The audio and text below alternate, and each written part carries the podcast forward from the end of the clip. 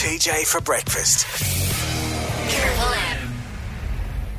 102.9 Triple M. Someone haven't had it on uh, Triple M in a while, but uh, no stranger at all to 102.9. Elaine Jolliffe from the uh, Broome Chamber of Commerce and Industry. Good morning. Good morning, TJ. How have we been? Yeah, good. Very, very busy out there, but we are um, welcoming the visitors that we're having in the region at the moment. So it's good times, very good times. Absolutely. It's like the nice weather decided to stick around with all the visitors as well. So uh, yeah, it's been uh, it's been good. Elaine, uh, we got you on this morning to chat about this survey that the uh, Chamber is encouraging everybody to uh, take part in. Now, it's all to do with uh, the lack of workers right now in the workforce, um, particularly in like uh, regional areas of, of WA in particular industries, especially. Did you mind uh, explaining a bit more about this survey that's available to take until this Friday?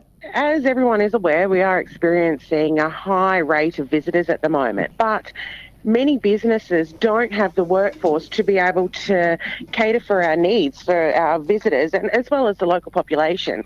Now, this is not a problem that's isolated to Broome. This is all throughout the Kimberley and pretty much all throughout Western Australia at the moment. Now, yes, the government have done some wonderful initiatives, both federal and state, with the work and wander out yonder and the recent budget apprentice and traineeship incentives that were in the federal budget. However, we're just not seeing that being translated up here.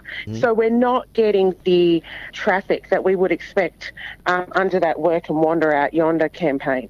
Many businesses just do not have the workforce to meet their needs, to run um, at an efficient level, and that's where we're, we as a community are disappointing our visitors and locals by not having restaurants open, not having not being open for long enough during the day. So um, not only the Broome Chamber, but the East Kimberley Chamber of Commerce, the Derby Chamber of Commerce, and the Fitzroy Crossing Business Network, we've all got together and we've put out this survey because we want to know. Um, how bad our workforce needs are. Um, we are asking all businesses to jump online. It's a quick four minute survey and send us your feedback so we can take that as a, take the results and as a united voice for the Kimberley, be able to petition to both the state and federal governments on our um, on our needs for a workforce and we, our needs for staff.